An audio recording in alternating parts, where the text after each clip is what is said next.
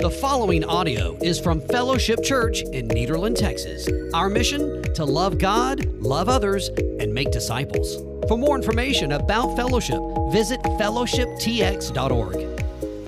Well, today is Palm Sunday. Next Sunday is Easter, and uh, we're excited about this week, uh, Passion Week, celebrating uh, the death and the resurrection of Christ for a full week. And so um, we're going to kick that off this morning uh, with the triumphal entry. So let me ask you this question Have you ever anticipated something so much, and when it finally arrived, it was not at all what you expected? Like, your anticipation was so intense that it consumed a lot of your thought life. And then, whenever that event finally arrived, you're like, this is not how I saw this going in my head. You ever had one of those moments? I remember as a kid always dreaming of the day when I would finally graduate high school. In my mind, that was like the mark of freedom. You were finally an adult. You didn't have to listen to your parents anymore. You could do whatever you wanted. Uh, I would think about it a lot. I remember like daydreaming of what I would do with all that extra time. I had plans. I was going to go eat out every day for lunch. I was going to hang out with my friends all the time. I remember thinking how much less stress and frustration there would be in life when you're not having to do assignments in high school. How much easier life would be. And I remember as it got closer, I started to prepare for it. You know, you get the cap and the gown, you fill out all the paperwork. I finished up that last bit of school work uh, just enough so that I could get that passing grade. Then I remember the celebration of graduation when it finally arrived. I was so excited. You're on the football field. It wasn't none of this Ford Park junk. It was actually on the football field. And uh, we were out there, and you know, you throw your hat up in the air, and everybody's like, yeah, we did it. We actually graduated high school, like most of the rest of the world. And I remember immediately thinking after that, now what? I, I finally graduated high school. Now what's going to happen?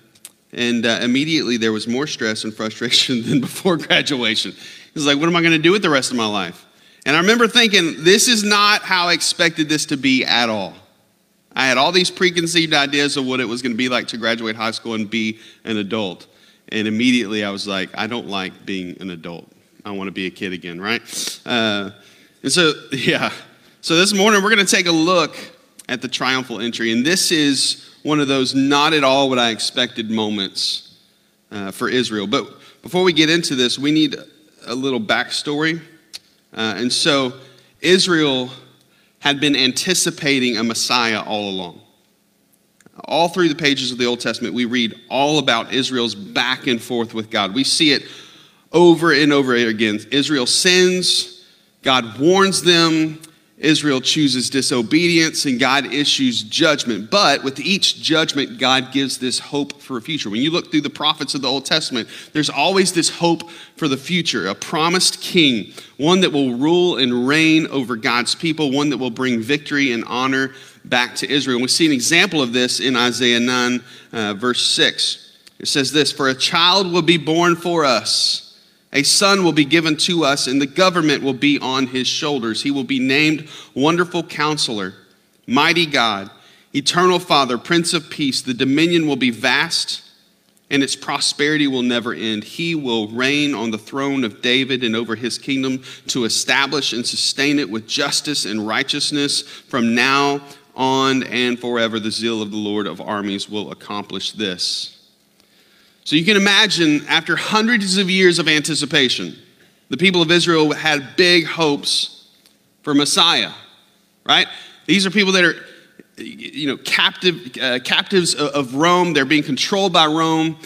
They've been controlled many years by different uh, uh, people, and here they are, waiting for this Messiah that's going to come and save them from all their woes. So now that we know the backstory, let's take a look at the, at the text together. John 12, verse 12. It says, The next day, when the large crowd had come to the festival, uh, heard that Jesus was coming to Jerusalem, they took palm branches and went out to meet him. They kept shouting, Hosanna! Blessed is he who comes in the name of the Lord, the King of Israel.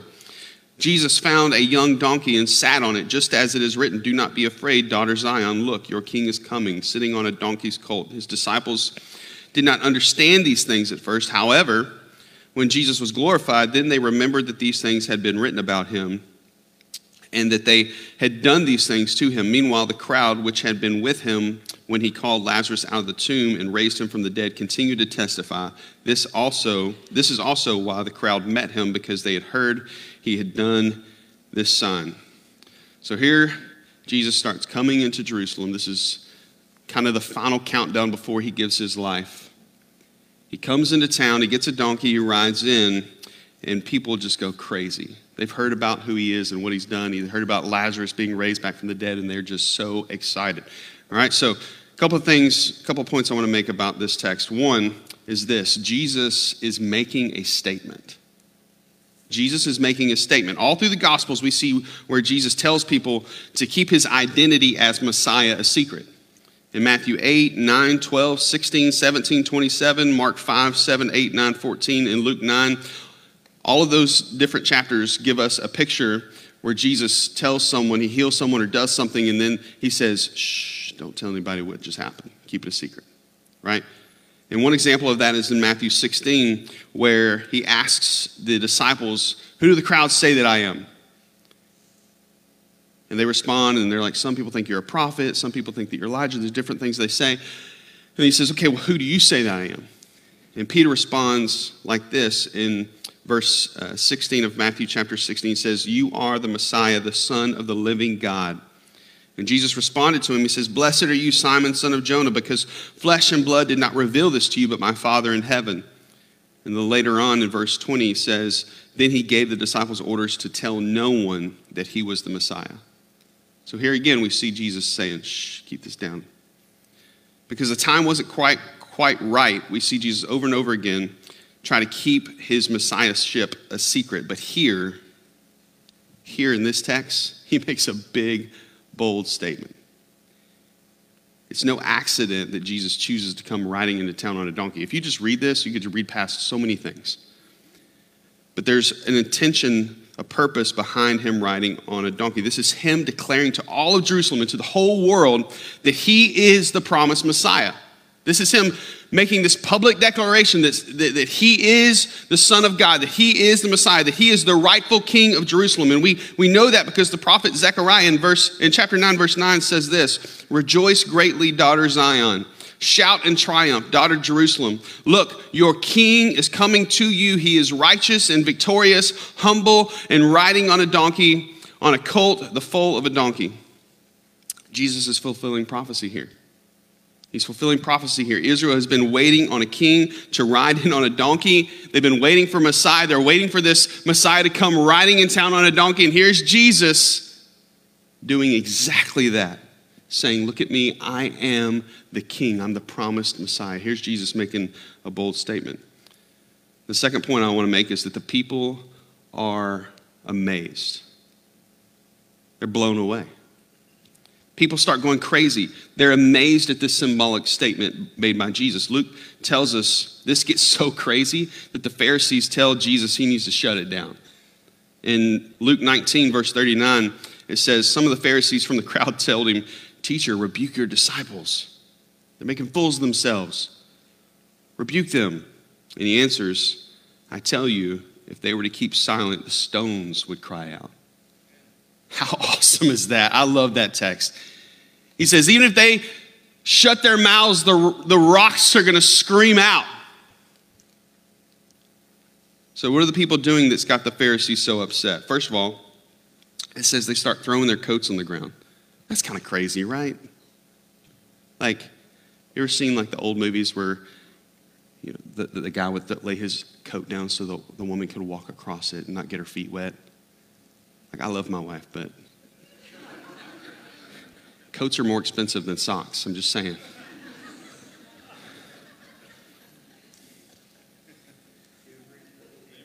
Amen. But people start throwing their coats on the ground. What, what is going on here? Throwing your coat on the ground for someone to walk on was a sign of submission. We see the people of Israel do this exact same thing in 2 Kings 9 for King Jehu. They do the exact same thing. They throw their robes down and allow him to walk across it. So this is Israel saying, We submit to you. We, we recognize that you are the king. We submit to you. And then not only that, they start waving palm branches and shouting, right? Uh, it says that they shout, shout, Hosanna, blessed is he who comes in the name of the Lord, the King of Israel.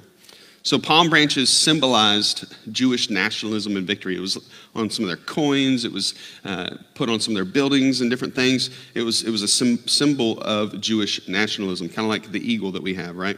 And so in their minds, Jesus is riding into town to lay claim to Jerusalem and use some of that miracle power that he used to raise Lazarus from the dead to bust a cap on Rome. They're just waiting for it. They're like, here he comes.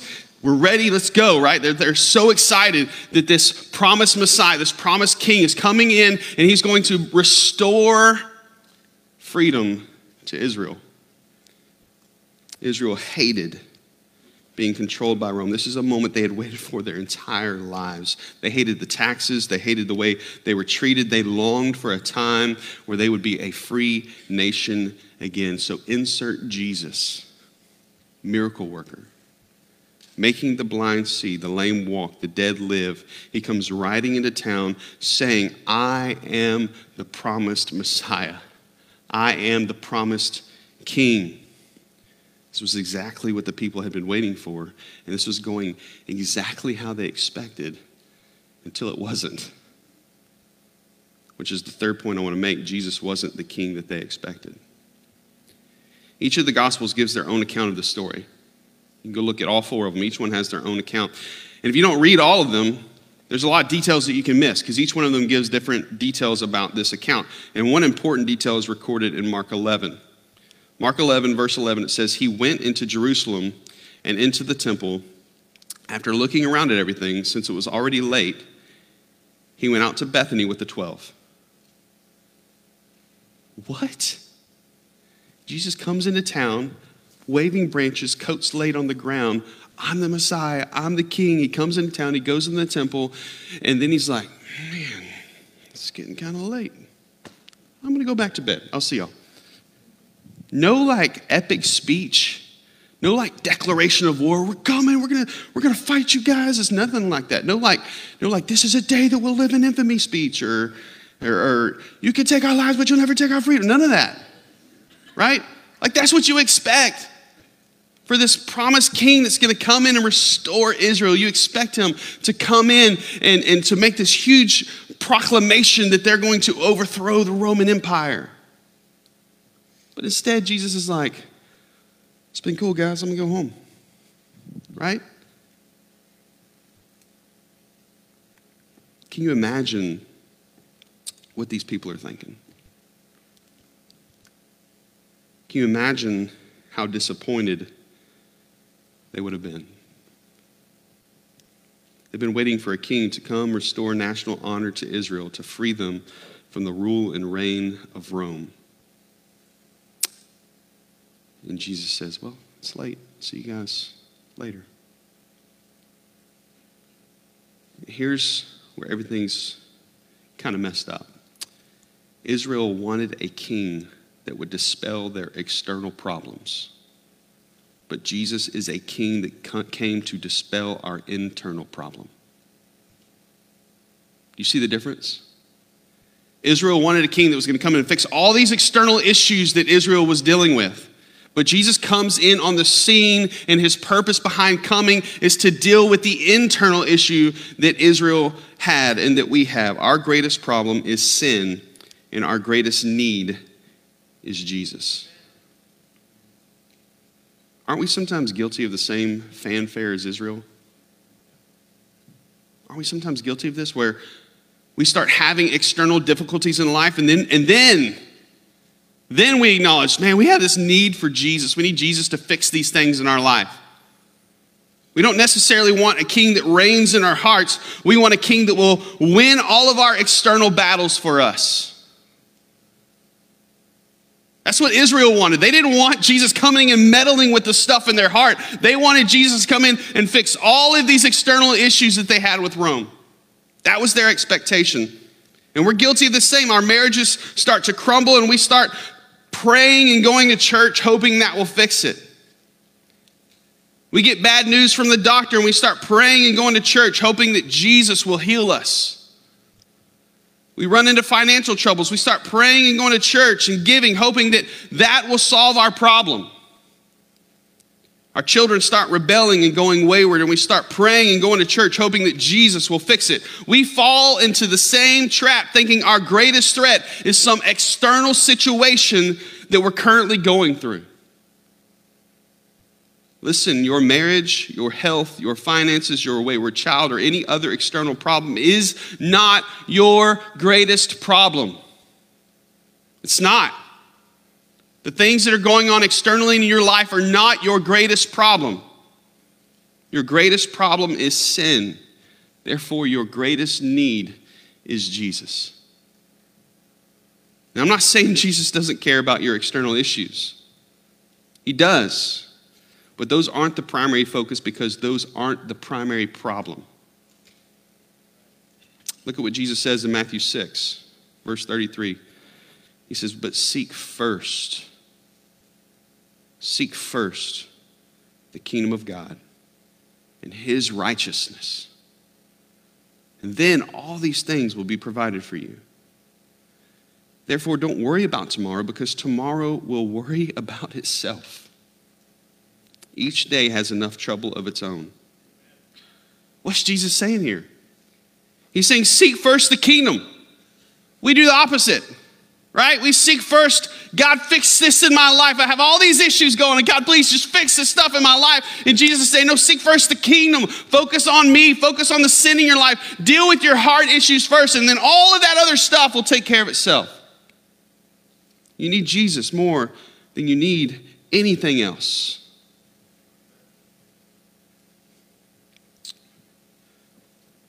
This is why I have an issue, one of the many reasons why I have an issue with the Word of Faith movement. There's, in, in this Word of Faith movement, there's this primary focus on healing and signs, and they want to talk about all the signs, and God's going to miraculously heal, He's going to do it. But it's all about the external issues.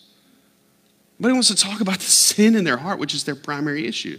Everybody wants to talk about all the external issues and the things that God's going to do externally. And we're guilty. It's, it's the same thing that Israel was dealing with here. Jesus isn't the magician at your kid's birthday party, He's the noble God that makes dry bones live again. Jesus didn't come to fix Israel's external issues, He came to make a way for us to be reconciled back to God. That was his purpose. Israel missed it. And sometimes we still miss it today, 2,000 years later. Israel thought their greatest problem was Rome, but Jesus knew that their greatest problem was really sin. So you can see how this could lead to conflict. You, you can see how this could lead to conflict. When Israel's expecting this king and this Messiah to come in and start just declaring war against Rome and, and having all of these victorious battles, and then Jesus comes in and says, No, the problem is not Rome, the problem is you. Do you see where this could become an issue? When people are comfortable in their sin, they're not always fond of having that, that, that sin exposed for the problem that it is right? When we like our sin, we don't want anybody coming in and saying, the problem is you. The problem is your heart.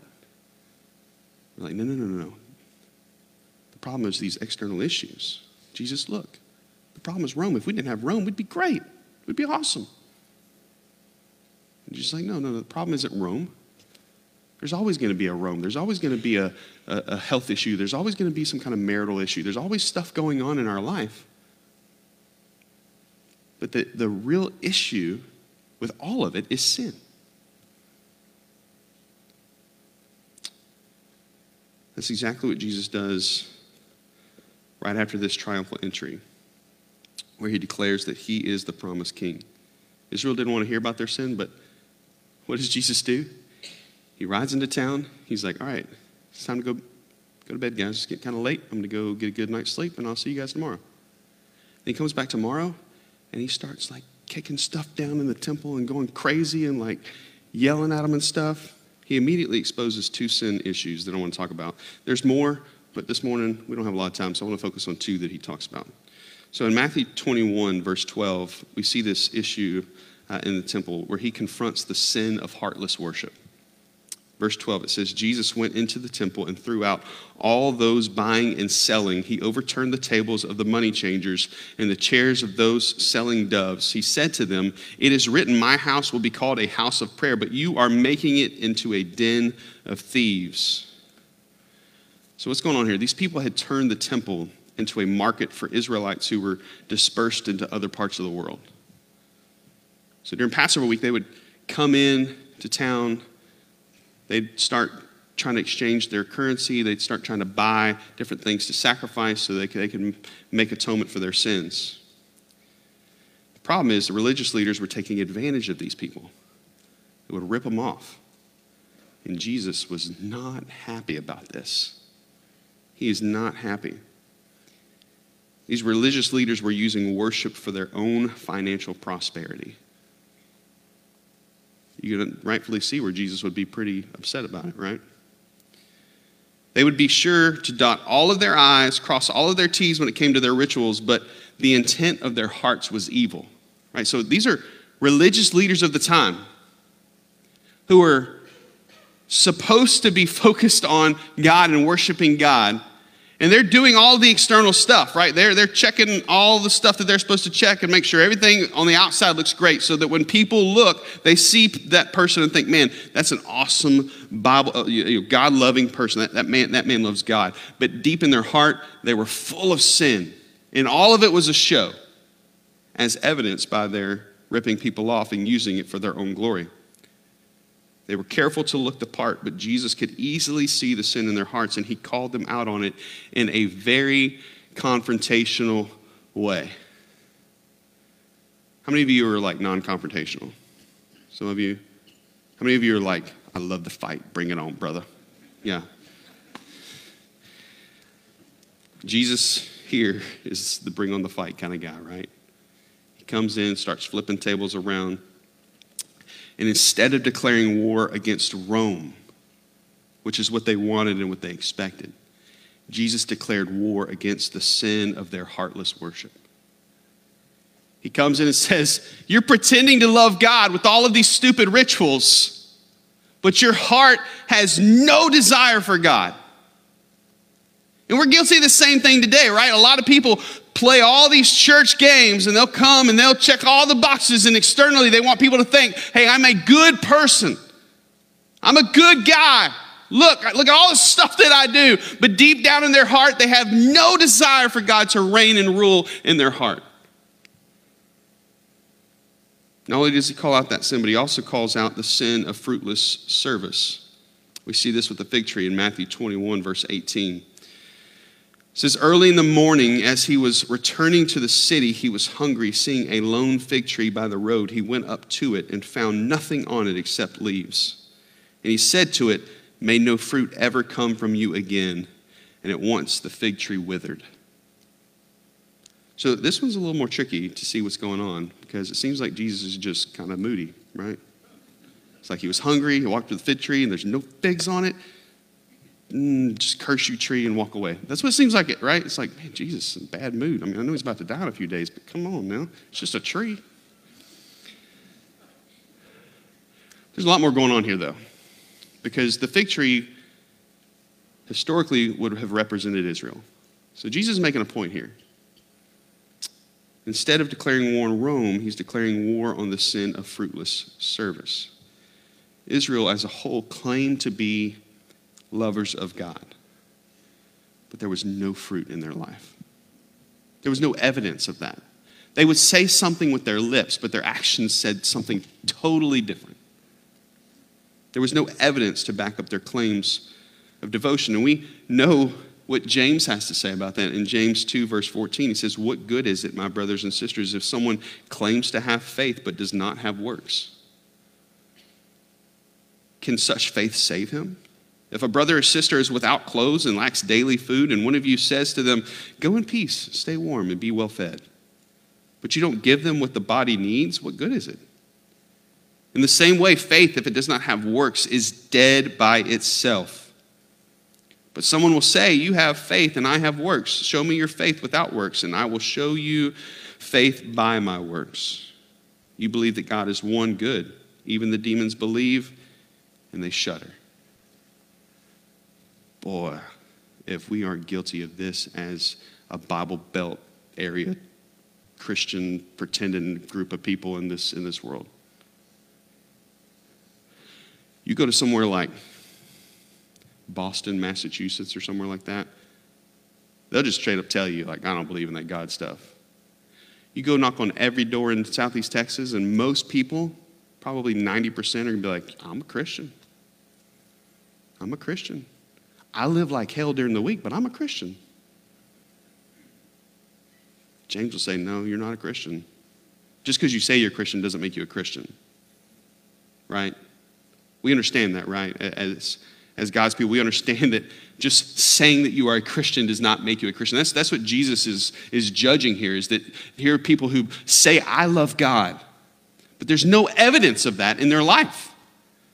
And here in Southeast Texas in, in, 2021, there are people all over this area that say, We are Christians, we are Christ followers, but they're not following Jesus anywhere.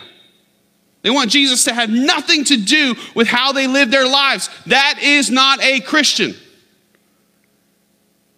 That's a liar. You can't proclaim to be a Christ follower and then have zero fruit. That's the indictment that Jesus is making right here. You can't say that you love God and there be no fruit of it. It just makes you a liar. Whether you're lying to other people or you're lying to yourself, it makes you a liar. Israel wanted a king that would declare war on Rome and bring back the political glory, power, and freedom Israel once knew. That's what they wanted. That's what they were hoping for. That's what they expected. Instead, Jesus came to declare war on their sinful hearts he tried to help them see that their greatest problem wasn't an external political one, but one of heartless worship and fruitless service. Israel responded by nailing him to a cross. Because again, nobody likes to be told that the sin that they love and enjoy is actually the real problem. So, what's the takeaway this morning? What's the takeaway? Jesus wants to reign in your heart. Yes, he cares about your external issues. Yes, he loves you and, and is, is, totally wanting to um, love you through those external issues. But ultimately, those aren't the problem. The problem is your sin. He's not interested in your heartless worship. He's not interested in you playing church games. He's not interested in fruitless service. He's not interested in you claiming to be a Christian but living with zero evidence to back that up. Jesus wants to be the king of your heart. And he wants you to respond to him with genuine faith and repentance. He wants you to see and understand that your greatest problem is not external. Your greatest problem is sin, and He is the only remedy to that problem. There is no other option. Your greatest problem is sin, and Jesus is the only remedy. Therefore, your greatest need this morning is Jesus. There's some other cool things happening in this, in this story the, the Jewish calendar did not look, it was not the same calendar that we use. Their calendar was different. Their first month of the, of the year was right about March, April time. And that first month was the month of Nisan. And on the 10th day of Nisan, that was Lamb Selection Day. That's the day that all of Israel would have to go find this perfect, spotless lamb that they were going to sacrifice. So they're going out into their fields and they're like, all right, where's the, where's the, one without any blemish? Or sometimes they have to go buy one that, was, that had no blemish. And then they bring it into their house for a few days. It ate with the family, it was cared for with the family, it, was, it became part of the family, like a pet. And then on the 14th day of Nisan, it was taken out and it was slaughtered as a sacrifice for God to atone for their sins. The day that Jesus rides into town on this donkey is Lamb Selection Day. It's the day that all of Israel is out looking for a lamb. So Jesus rides into town. Get this, this like gives me chills thinking about it. Jesus rides into town on a donkey proclaiming, I am the promised Messiah, I am the king. But in the same symbol, he's saying, I am the Lamb of God who came to take away all the sins of the world. Look at John 1 29. The next day, John saw Jesus. This is John the Baptist. He sees Jesus coming toward him and he says, Look, the Lamb of God who takes away the sin of the world. And then on the 14th day of Nisan, those lambs that were selected were sacrificed as part of the Passover celebration. But you know who else was sacrificed on the 14th day of Nisan? Jesus. As our lamb who came to take away the sin problem that we have. So, yes, Jesus comes into town, proclaims himself as King and Messiah, and then tells them, Your problem is not all these external issues. I'm not coming to take care of Rome, I'm coming to take care of you. And then he dies on a cross to take on all of that sin that Israel had and that we have. Why does all this matter? Because you are a sinner, and that sin separates you from a holy God. And without the sacrifice of the Lamb of God, we are hopelessly lost. You take away this Passion Week, you take away Easter, you take away Good Friday, and we have nothing. Do you get that? We're hopeless. Nothing. But Jesus, what he did during this week, and why we're wanting to focus on it so much, he made a way. He made a way so that we could be reconciled back to God. So, how does all this work? Recognize that your sin brings death. Don't be like Israel and love the sin and hate the Savior. Hate the sin and love the Savior. Recognize that the sin in your life brings death and destruction and hate it and mourn it and repent of it. Believe that Jesus is the Lamb of God the only way to reconciliation with God. And surrender to your surrender your life to him as king. That is the gospel. That is the gospel. Jesus didn't come to fix your external issues, He came to deal with your sin. And that is why we celebrate. That is why we gather every Sunday. That is why we go out and proclaim it to the world around us because Jesus came to save sinners like you. He came to save sinners like me. And He came to save sinners like those in these communities around us. And it is our job to go and proclaim that.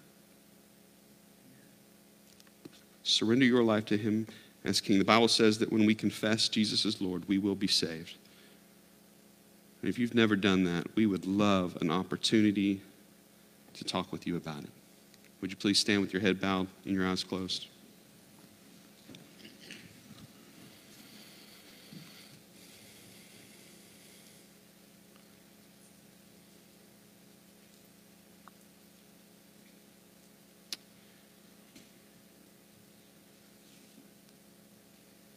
Here's the challenge this morning. Seek first the kingdom. Seek first the kingdom. Recognize that there's nothing else in this life that matters. All of the external things that you deal with, all the stuff that's going on in your life, all the things that are vying for your affections and, and vying for your attention, none of those things matter. Focus first on the kingdom and then trust that God will deal with the rest. This morning, if you've never placed your faith and your hope and your trust in Jesus as Savior and as King, maybe you're dealing with those two sins that Jesus calls out with the Israelites. Maybe you've played the church game for a long time. You come to church, you do all the things, but in your heart, you know that there's something missing.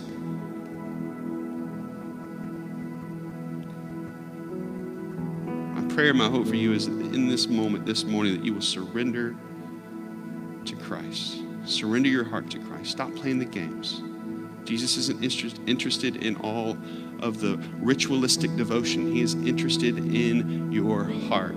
So if you've never given Jesus your heart this morning, we would love an opportunity to talk to you about that. There's going to be a couple people that are going to be standing down front here in a moment as the band sings here in a second, I would encourage you to come grab them by the hand and say, I want to know what it means to give my life to Christ. Maybe the sin you're struggling with is fruitlessness. Maybe you've proclaimed to be a Christian your whole life, but there's no evidence of it. There's no fruit in your life. It hasn't changed you in any way. Listen, this morning, if, if, if the gospel's never changed you, then you don't know the gospel. If the gospel hasn't changed you, then you've never surrendered your life to Christ because the power of Christ will come in and change your heart if you truly know Him. It's just how it works. So if you've never given your life to Christ, maybe you call yourself a Christian, but there's no fruit, we would, again, we would love an opportunity to talk to you about that. So as the band sings, there's an opportunity for you to respond however God is leading you. My prayer is that you will surrender this morning to his call on your life. Father God, we thank you for this time. We thank you for this, this gospel message. We pray, God, that you would just help us to see it, help us to, to know it, help us to, to truly understand the truth of your gospel. I pray, God, that our focus would not be on the external issues of this world, but our focus would be on you, that we would seek first the kingdom. We wouldn't allow all these other things to come in, but we would recognize that our greatest problem in life is sin and that you are the only remedy.